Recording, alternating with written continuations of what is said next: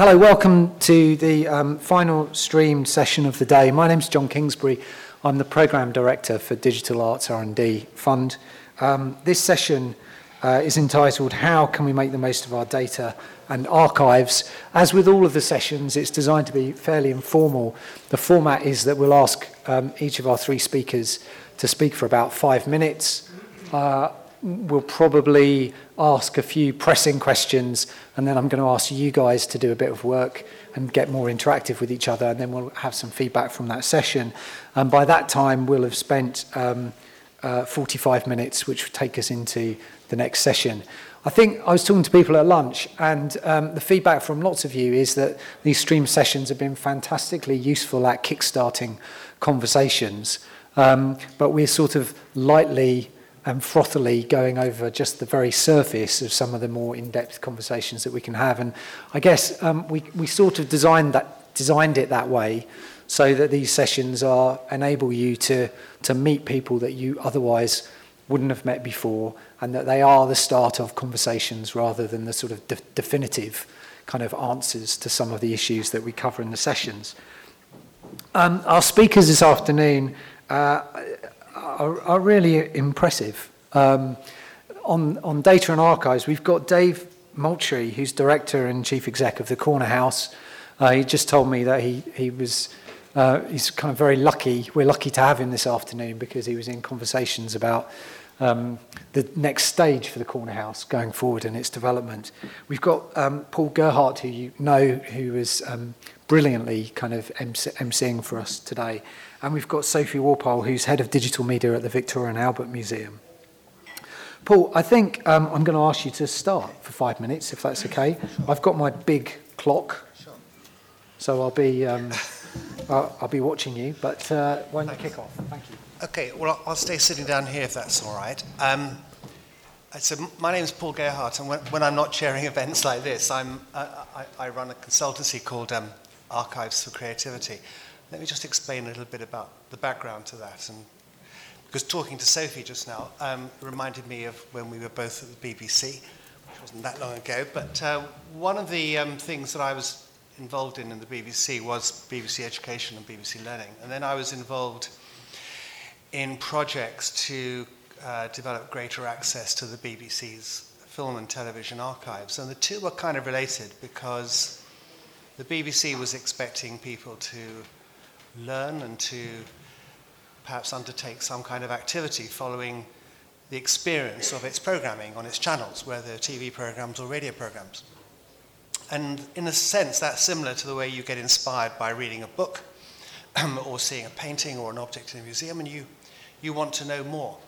Um, but the difference between the, the BBC experience and the other experiences was that having watched the program, often that was the end of the, your relationship because you couldn't get hold of the program anymore. You couldn't say to somebody else, watch this program because it inspired me and you must, you must experience it as well. It simply went. So all the things that we provided, and I'm talking about 10 years ago here, were all ephemeral contextual material. We might provide a publication, we might provide a helpline, whatever it was. What we couldn't provide was the program.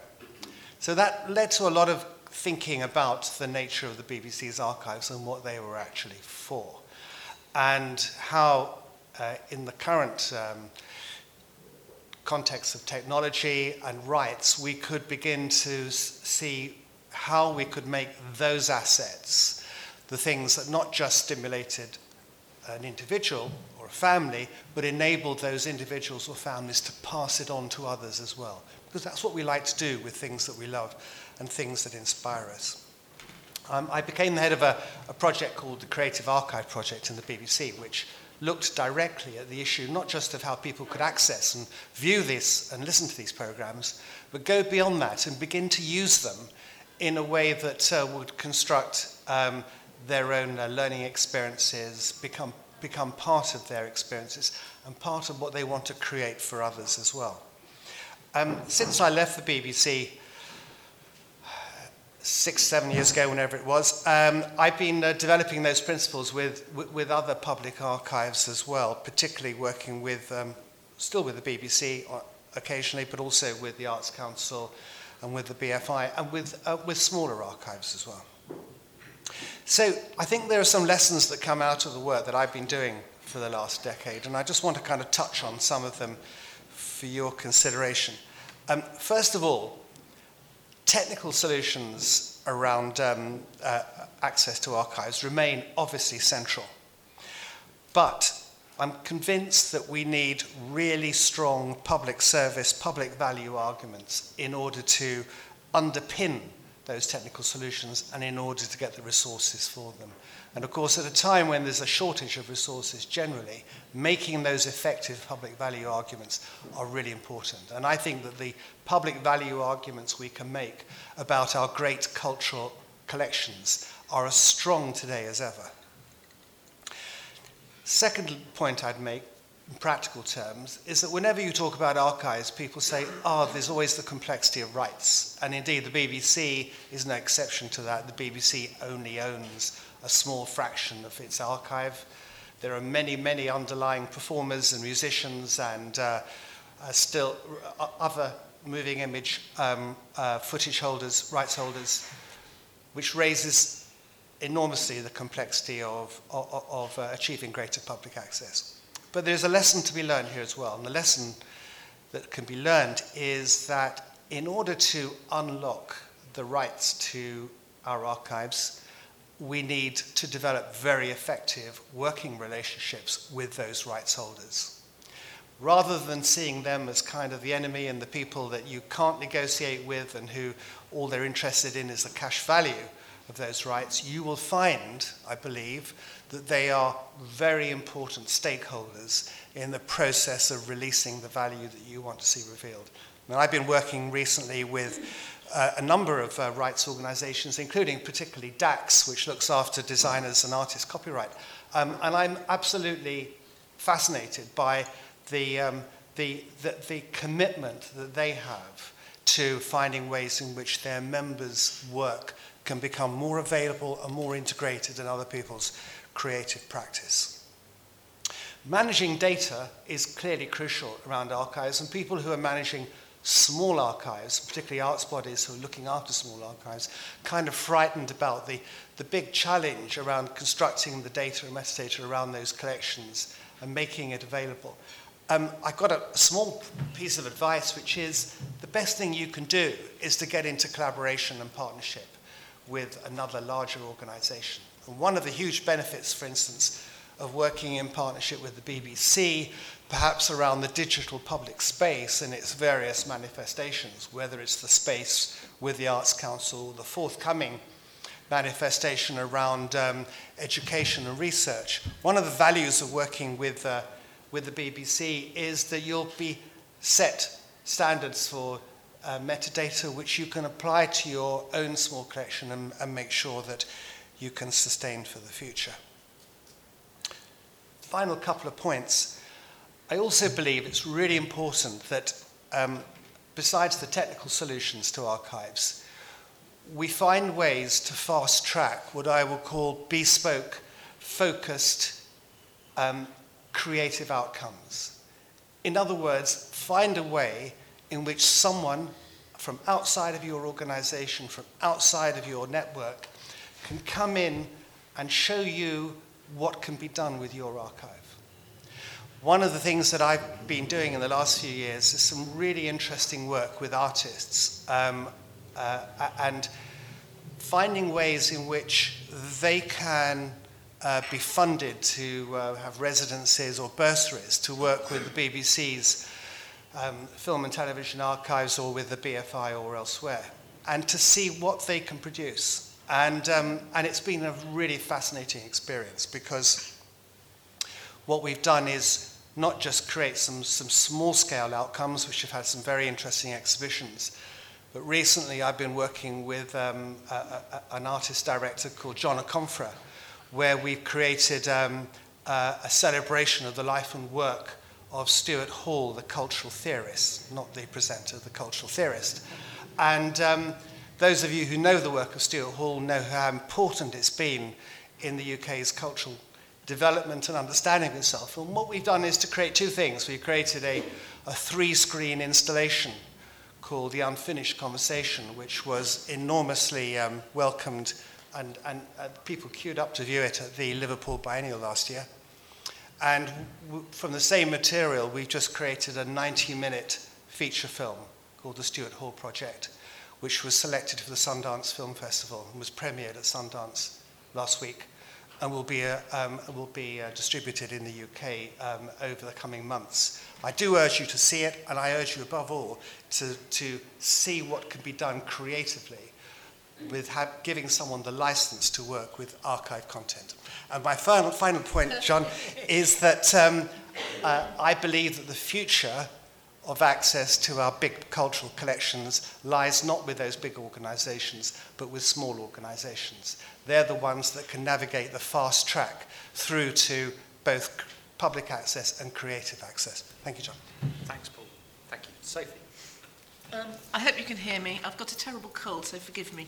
Um, okay, I've been at the V&A for a year. I work with Paul on archive projects and other projects at the BBC. Um, the V&A is obviously the world's greatest museum of art, design and performance. And about five years ago, um, they took an incredibly bold decision to release all their catalogue data, just release it. And, and there are a million records which had previously been sitting you know, on card indexes and everything else, and then had been laboriously put into various computers and databases around the museum, were released.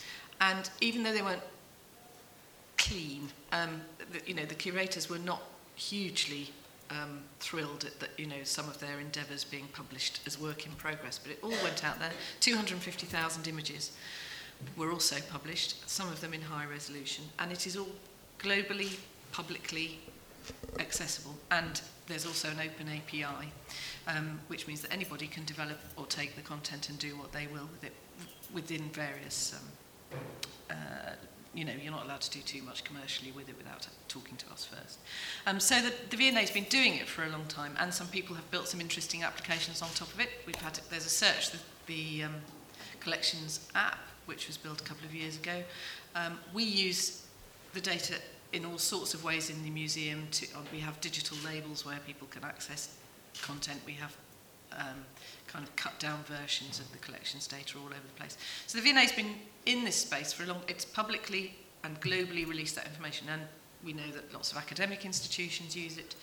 Uh, it's a very busy part of the site, gets about 600,000 visits a month and from all around the world. And some of it's from thieves, obviously trying to locate items which they'd like to come and steal at some point when they're on holiday in the UK.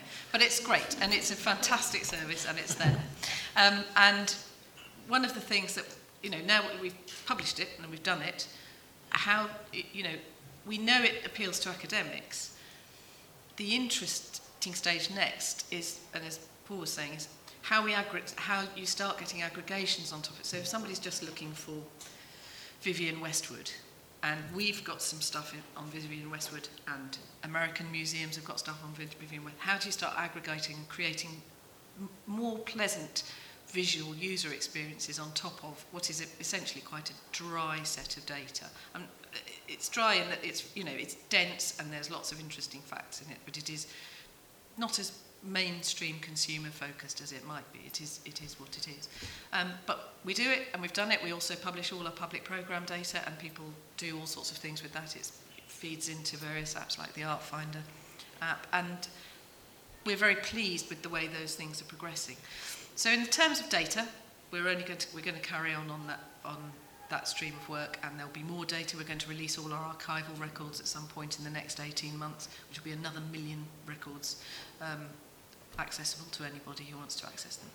In terms of archives, it's a much lumpier, harder, and kind of endless piece of work. I mean, the, with something like the performance archives that we have in the in the V&A, we have films of pretty well every theatre performance that has ever has been given since films were possible to make of theatre performances.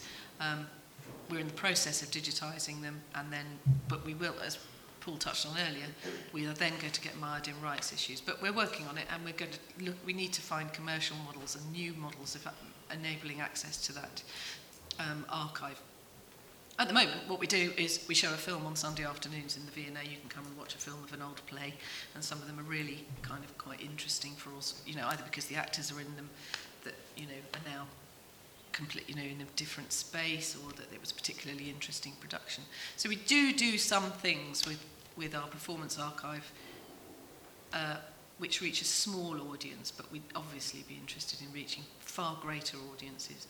Um, we also have an archive of a massive archive of audio, of talks, of lectures, of pretty well every great British designer has been has been into the V&A in, in the last few years. And we have all that recorded. Um, and we're looking at how we're going to release that in the next few years. So rights are an issue with archives. We've just we've we have been we publish some stuff for free. We have a very successful print on demand service, which is an obvious business that you can build on a on, your, on an image database, which we have. And we've just also recently um, launched a, our most ambitious app to date, which is called 100 Plays. Um, and it's, we have a free version and a really stonking paid for version, which has pictures, images, clips, and reviews of the key 100 plays from 1948 to 1998, I think it is, the last 50 years of the last century. Um, it's quite a niche, niche market um, to aim for, but it is an incredibly rich archive of, you know, it's, it's a bit like CD-ROMs used to be in olden days, but it's, it, there's a lot more potential to it, partly because we can start linking out from it and into some of the archives that we have inside the museum in different ways. So we've, we've had one or two very ambitious digital projects which have been running for the last sort of year or so since I've been in the V&A. Um, and they are pilots, you know, they're to, they're to see what's the audience for these things, who likes them, how, how much are they prepared to pay for them. Um, and, you know, we're on a journey and, and we're, we've got a very open mind about where this is all going at the moment. But we're frantically digitising stuff. We're always interested in, I'm quite interested in the design process which we know a lot about in the V&A, but somehow, and we have lots of information about, but it doesn't seem to get out. In, in you know, we, it's it's not easy for those people who for creative industries to access some of the information we have, and that's something we we haven't tackled in the past, and we're quite interested in tackling in the future. Thanks, Sophie. Is that my five minutes? Yeah, perfect. Um, just just one very quick question though, because I'm sure that there'll be some questions and comments from the floor about how do you make this financially sustainable. Uh-huh. Are your, your stonking um, commercial app, yes. How much does it retail for and how many do you have to sell to turn a, turn a profit? Or is it not about that? Is it about outreach above, above making it wash its own face? Um, I can't remember. Isn't it awful? and it's partly my cold. I think it's 5.99 for the paid for version. Um, but I'll have to correct, I will check it out. It's, it, because it changed right up, read it out again, what was it? 7.99. 7.99. Okay, it was going to be 10.99. it is iPad and we couldn't, um, we couldn't stack it up commercially to make it available on Android and iPad, to be honest. And that, that, and we reduced the cost at some point from 10.99 to 7.99. Uh, this was a difficult thing. We are hoping it washes its face. Um, there is a book. It's quite a complicated commercial deal. There is a book. There is an app. Um, there are some other things coming, which are all. It's all one big project, which has various windows on it. The app being one of them. Um, it's a three-year project, and uh, if you come back in six months' time, we'll tell you whether or not it's been commercially viable. But it should pay for itself. We know, and particularly because we know there's a market in the States, they can't access this content in any, other way. And we wouldn't have released this content freely on the web, partly for that, for that reason. So that's why we've done it. Um, and it, we haven't properly marketed it yet. That, that's deliberate because there's a book coming out on February the 14th. And once the book's out, we'll start marketing the whole project. Thanks, Amy. Brilliant. Dave? Um, I'm, I'm really intrigued by the idea of criminal tourism. Um, I think, I, I, I think if there's anybody here from Marketing Manchester, we'll leave that one actually. We'll have a, and, and, and if you haven't seen the Stuart Hall project in any of, its re, uh, any of its incarnations, I'd really commend it to you. It's amazing work, and I think anybody that works in arts and culture should see it as a matter of, uh, of, of, of great urgency. Um, right, I want to go interactive for a second. Um, how many people here work in the museum sector? Okay, what I'm going to say is absolute heresy. I, I, I, I'm going to shame myself now. Um, I'm going to tell you a bit of a story because I, I work for an organisation, uh, uh, Cornerhouse, which is a, a contemporary arts organisation. And our focus um, has, has consistently been on the today and the tomorrow as opposed to last week, last month or last year. And um, as a result of that, um, archive is a word we can barely, uh, barely spell, never mind uh, uh, uh, uh, achieve properly, because it's not something that's actually in our immediate field of vision, which I realise to the museum professional is absolute you know, heresy. Um, I started at um, uh, uh, Cornerhouse opened in 1985, and uh, since then has been consistently uh, screening over 300 film titles a year from all over the world uh, both uh, from the historical uh, archive canon of films uh, as well as uh, the contemporary. Um, uh, we've presented uh, between uh, six and ten, possibly uh, occasions, 12 contemporary art exhibitions a year since then. Um, and um, I started at Cornerhouse in uh, 1998, I think it was. Um, and when I joined the organisation, there were four computers in the building. Um, uh, the, uh, the CEOs or the directors, the had, CEO's PA had a, a computer, uh, which was largely used for word processing. There was no email, by the way. Then young people, in there was no email then.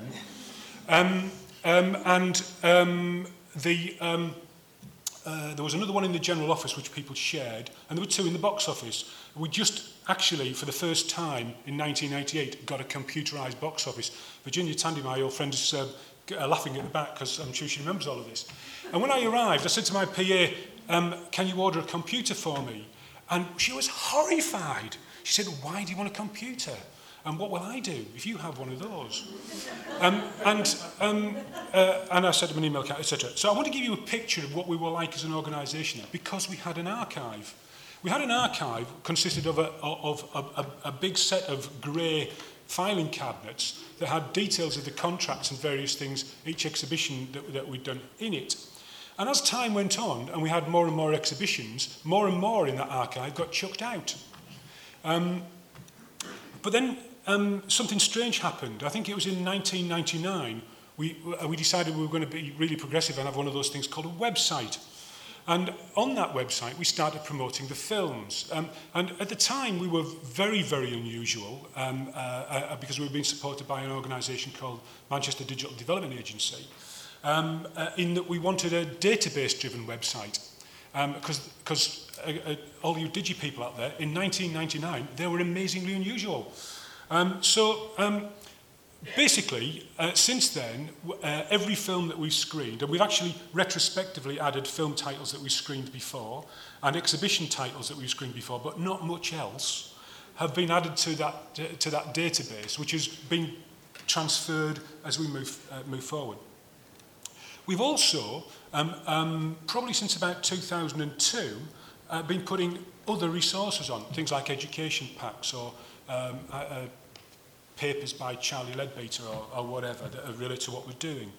Um, and um, in the last reincarnation of our website, we made uh, some of that available in a fairly simplistic way, but actually it was quite an important project, and uh, I, I thought team did really well in that. We, there's an interactive film map basically on our website, so you can, go, you can find out where in the world our, our, our films are being screened from, uh, have been drawn from, I should say.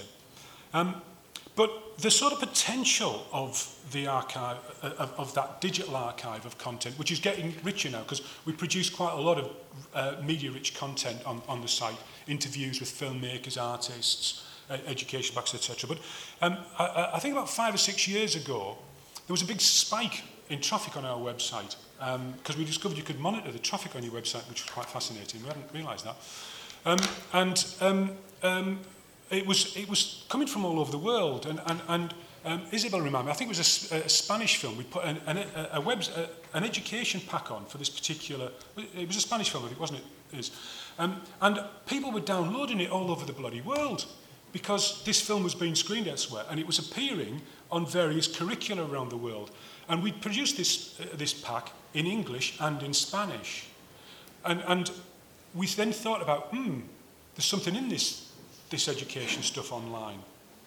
So um, we, we're now starting to get a bit more under, understanding of some of these, uh, uh of, of, of some of the potential of this. So we do, we do uh, make our data available uh, for hackathons. Um, uh, we, we, we are looking at how we can uh, uh, develop the next iteration of our website, make it more uh, searchable and usable. But we are limited by the fact that when the organisation started, the whole reuse, edit, all of that sort of stuff, culture, had just never been thought of. Um, um, it wasn't around then. Um, hacking was something you did when you had a cold. It wasn't something that was a part of a creative process. Um, and um, uh, so consequently, we've got rights issues, and, and the rights issues are quite uh, are, are very serious for us in the contemporary visual arts because actually there are a lot of things there are a lot of things that are made that are digital projects that the artist would want absolutely nobody anywhere near hacking, reusing or anything like that. And that's absolutely right that they should have the right to do that. And so it's not simply, you know, if somebody came up with a fair, fair use approach uh, that meant that legally we could make this available, morally we couldn't. Uh, because of our, uh, our the, the sort of covenant that we've got with artists, because they're, they're really important to us. Um, I think that, um, uh, but when I was discussing this with, uh, with, with, with colleagues from my organisation earlier, one of the things we, we, we try to do now is when we are making digital content and, we ca and, and, and, we're developing content for the website, is we capture the rights to enable us to do that at the now. So think about our, uh, uh, you know, I'm, I'm going to sound a bit like a museum curator, I suppose, in that I'm thinking about creating the archive from what we're making now so that it becomes part of our policy and way of doing it. We probably haven't got it right, but I think some of the issues that, uh, that, that, that all of us face working in the arts is that we, you know, maybe we're not thinking about that when we should be because what we're doing today is tomorrow's archive. Thanks, Dave. Brilliant. So, um, gosh, we're running out of time. Um, what I'd like you to do now is um, very simple. Talk to the people next to you, in front of you, behind you. And uh, two, two questions. Those of you who have been in this room before will be sensing deja vu. Two questions. I'd like you to talk to your neighbours and colleagues about what the uh, biggest opportunities are for your organisation in the area of archive and data. And then we'd like you also to think about what the greatest challenge that your organisation faces in reaching those opportunities. You've got five minutes, and then we'll take some feedback from the room. Thank you. Thank you. So we have some time left. Would anyone like, we have a microphone, would anyone like to be brave and put their hand up and uh, let people know what they've been talking about? Hi. Is it Lillian? Yeah, hi Lillian. If you would like to say who you are and where you're from, okay. that'd be great. Uh, Lillian Clark, University of Portsmouth. And I think We've had gallery people and university people in this row talking about, yes, we've got all sorts of content that's archived that can be provided. You spoke about the issues of rights management and how you, and trying to get your, the rights holders and organizations to be more cooperative. For us, I think the challenge is also that that's the rights organization. What we all have is an audience that doesn't respect rights in the same way, that thinks nothing of downloading on P2P networks, films, music, what have you, that sees no problem whatsoever with taking an image off one of your websites and putting it on their website. They don't even, see, the audience doesn't even perceive this as a rights violation, or if they do, they shrug that off. And I was also, I was, I was curious from the panel, what do you do about the audience's perspective on rights organizations? Would, would you like the chance to respond to that? Uh, Shall I go first? Yeah, sure.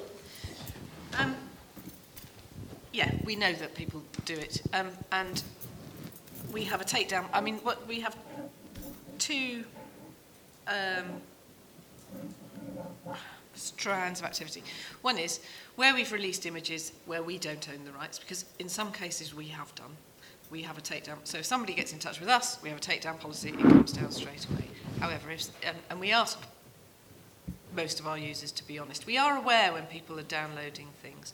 Um, there is a, if you, if, if basically, if it's for non-commercial use, we are happy for people to take the content from our website and embed it in their essays or put it on their sites or Pinterest is a bit of an issue for us at the moment but because our images then go into Pinterest and then Pinterest own them but we're being li as liberal as we can about it because that's the way the world is at the moment um, and we you know it's an endless debate inside inside the museum but a lot of the assets that where we are, we're releasing the images they're publicly owned assets and we believe that driving the access in in the long term driving the access is more important at this stage than trying to kind of police everything, which we can't do. We'll never have the resources to police it all. Thanks, Dave. Yeah, I think, I mean, the genie's out of the bottle. Uh, if, if, if you don't want somebody to, uh, to access it, um, uh, don't put it online. I mean, we, we, it, it, it's, that, it's that simple, uh, reuse it. I mean, we, we just got to be clear about what our approach is and what our policy is, uh, um, and, and, and be as honest as we, we can about that, but uh, it's, uh, it's impossible to close the gate on it now. It's out. Yeah. And Paul, your experience, uh, perhaps especially working with smaller organisations, do they fear that? Is that a problem? Or? Well, I, I'm slightly intrigued by the formulation that the audience is a kind of problem in this respect because in many ways the audience is the beast that we want to understand better. So their behaviour is of great interest to us and I think there, there, there, there is obviously a potential tendency amongst rights holders to see their behavior as being unacceptable. But that's because they're comparing their behavior online to their behavior in the physical world with real books or music or whatever. But their behavior online is different, and they know it's different. And so it's getting to grips and understanding that. Maybe part of the problem is we're describing them as an audience rather than as active collaborators in whatever it is we're trying to create for the future. If we think about it another way, then it's all about communication. Thank you. Anyone else? Just add, add into that really. It's all right, I think people can hear me. Um, Uh, no, we're recording it, so Oh, you okay. can. we want to ca- capture. Yeah, I'll just just add into that point that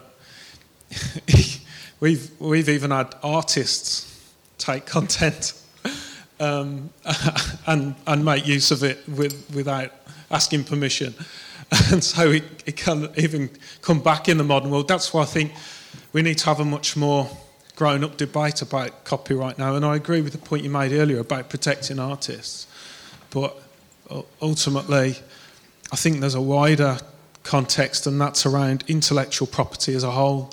And I think, I think it goes it goes much deeper. And organisations have always prof- profited from other people's ideas and intellectual property, and ultimately that's made the world go round. And I think we need to have a much more of a grown-up debate around the whole issue in this in this country, particularly with the government looking today at digital businesses being a real opportunity for the future. I think the way people's intellectual property, and that includes members of the audience, as well as organisations and employees, um, as, as a wider, as a, as a much wider tool for innovation. Okay, thanks. Thank you. And there was uh, a lady in the pink coat there. Please wave for the mic. If you could just announce who you are that'd be, and where you're from, that'd be fantastic. Thank you. Hello, I'm Lisa from the Manchester Museums and Galleries Partnership. It's just picking up on a few points that have been made. One by Dave talking about archiving from now and how we go forward, um, and also thinking about the audience and artists as active collaborators um, in, in generating work and intellectual property of that work.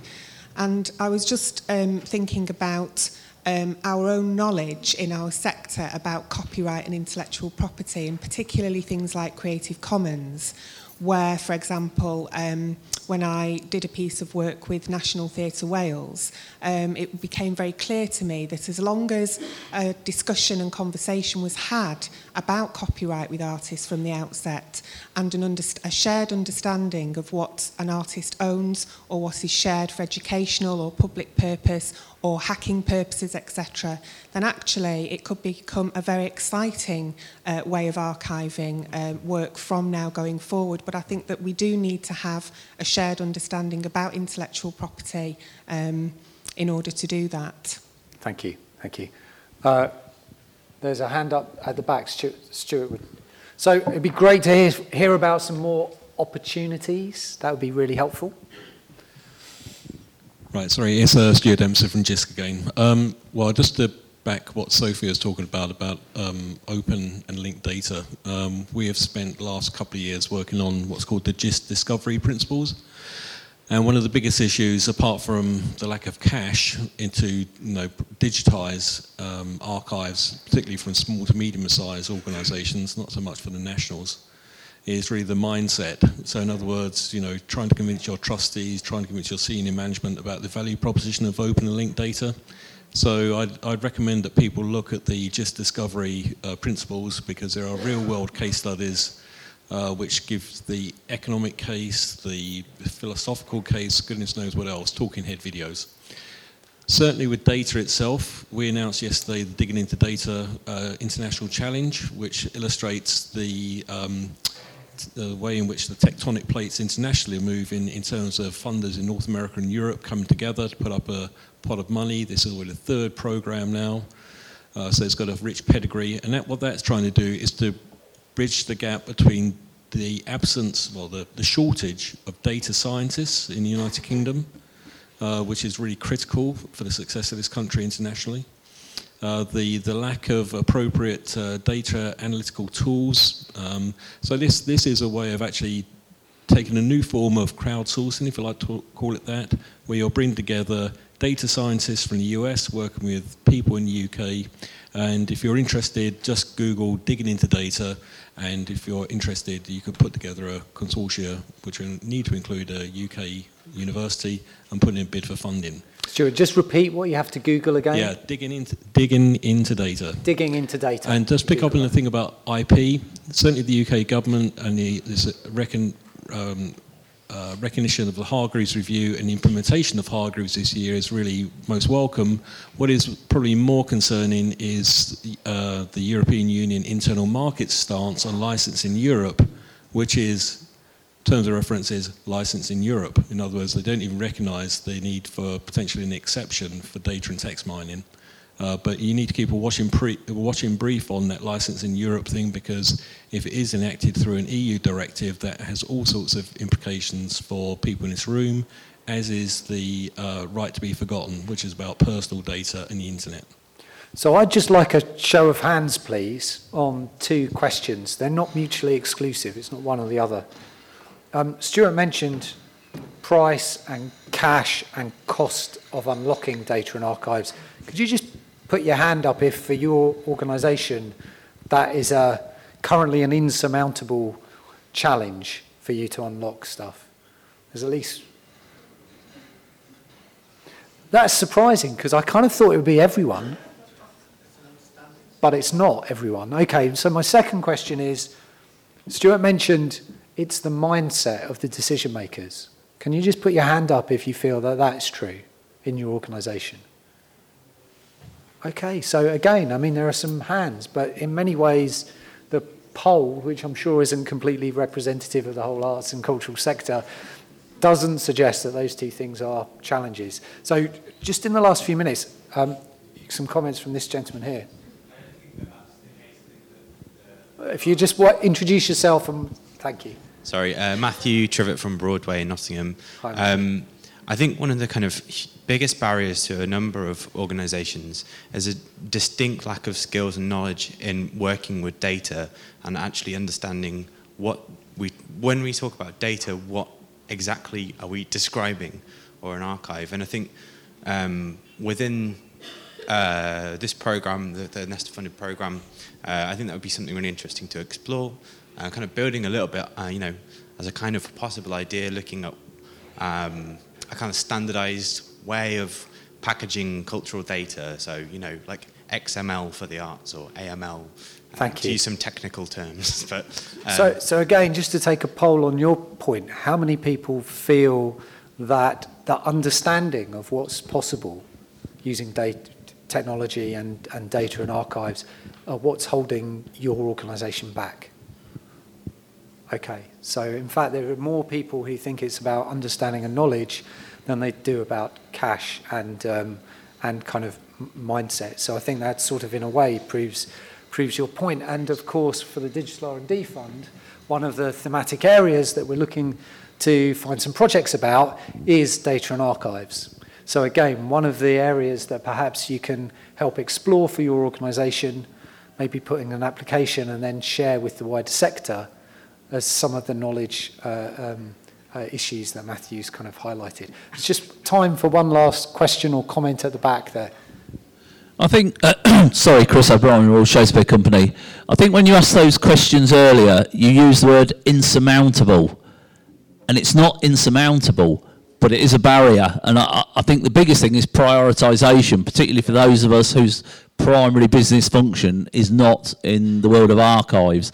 And I think that's the issue. We've all got plenty to do. How do we make archives take a higher priority than the other activities? That's a really good point. So let's do it again and have your question. what would you ask? how many people in this room find that it's the prioritisation of the work around exploiting your archives that is the barrier? Ah, uh, yeah. You see, you should be. Uh, you should be. A bit, a bit. Thank you. Thank you. Just, just a point on that. Um, are there many organisations from uh, uh, Arts Council NPOs? Uh, are, are there many Arts Council NPOs here? Um, okay, within that sector, sex group, how many of you have got KPIs from the Arts Council about your archive?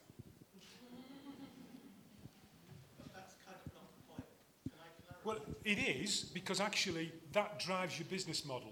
If you're a contemporary arts organisation, your archive is, is, is it, does, it doesn't drive funding, it doesn't drive any access or whatever, it's just a pain in the arse. I completely agree. It's John Pratty from the Arts Council. Um, but I think that's not the point. The point actually here is not. It would be lovely to set aside the questions about data, questions about business model, questions about the complexity of uh, of this word that begins with the A, archive. Let's forget about that.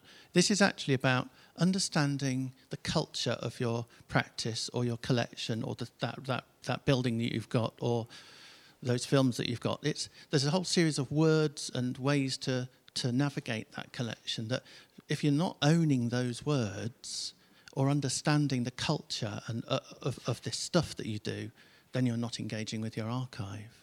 It's as simple as that. So actually, the biggest or the smallest uh, cultural organisation or a local authority archive, they're totally, totally sunk by a lot of this work because they're utterly straitjacketed by local government confines sometimes. It's, it boils down to really, really understanding your collection or that your recent history or what you did last week and just owning that. That's what really bringing archives to life is about.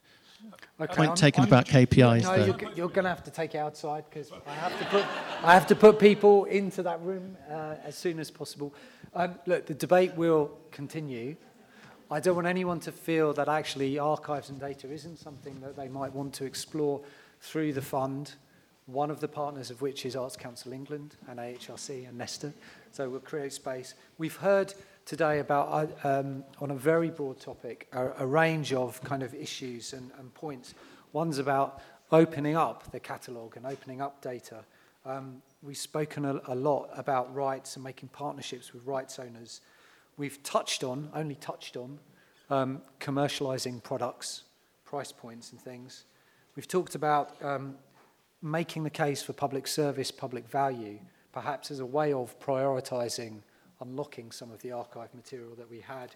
And Dave's talked very eloquently, I think, about arts organisations thinking ahead for the future uh, and, uh, and about the future archive that you can help make today. Um, and finally, I was sort of struck by this idea of criminal tourists, Sophie. So I've just got one more thing. Go on, very good. It's about the word curator. I come from a broadcast background. I go into a museum, and, and curators are, you know, what curators are in museums. But in the world we're in, everyone's a curator. We are. Everyone is, and it, that it's the curatorial aspect of this, which is something we've really got to nail. I think. Thank you. So uh, I'd just like you to thank our speakers, Dave, Paul, and Sophie.